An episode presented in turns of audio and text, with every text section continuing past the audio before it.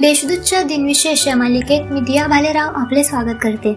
आज पंधरा जुलै जाणून घेऊया आजच्या दिवसाचे विशेष. चला मग आजच्या दिवसाची सुरुवात करूया सुंदर विचारांनी. दिल्याने वाढत जातं.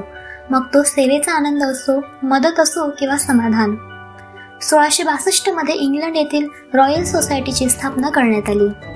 एकोणीसशे सोळामध्ये जगभरात विमान रोटरक्राफ्ट रॉकेट उपग्रह दूरसंचार उपकरणे आणि क्षेपणास्त्रांची रचना आणि विक्री करणारी अमेरिकन बहुराष्ट्रीय कंपनी बोईंगची स्थापना करण्यात आली.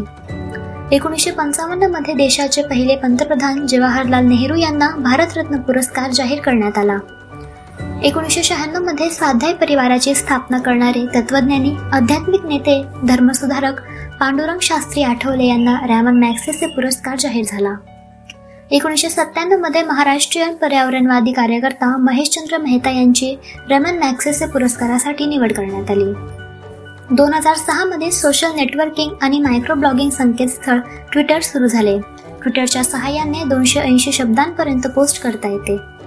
आता पाहू कोणत्या चर्चित चेहऱ्यांचा आज जन्म झाला. खासदार आणि तमिळनाडूचे मुख्यमंत्री के. कामराज यांचा एकोणीसशे तीन मध्ये जन्म झाला.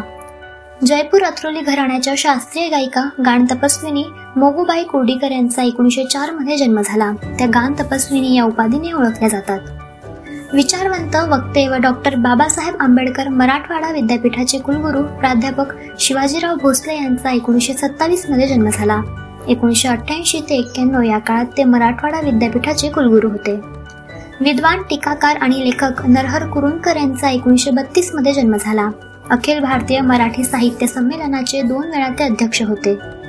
दलित साहित्यिक माधव कोंडविलकर यांचा एकोणीसशे एकोणपन्नासमध्ये जन्म झाला.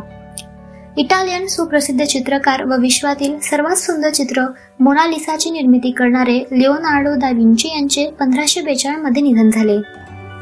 नोबेल पारितोषिक विजेते जर्मन रसायनशास्त्रज्ञ हरमान एमिल फिशर यांचे एकोणीसशे एकोणीसमध्ये निधन झाले. बालगंधर्व नावाने परिचित असलेले नारायण श्रीपाद राजहंस यांचे एकोणीसशे सदुसष्टमध्ये निधन झाले. रंगभूमीवर स्त्रिया अभिनय करत नसतानाच्या काळात त्यांनी रंगवलेल्या स्त्री भूमिकांमुळे बालगंधर्वांना मोठी लोकप्रियता मिळाली. कुटुंब नियोजनाच्या क्षेत्रात सलग साठ वर्षे कार्य करणाऱ्या सामाजिक डॉक्टर बानू कोयाजी यांचे दोन हजार चारमध्ये निधन झाले. तीनशे गावांमध्ये कुटुंब नियोजनाच्या विविध योजना त्यांनी राबवल्या. आजच्या भागात एवढेच. चला मग उद्या पुन्हा भेटू. नमस्कार.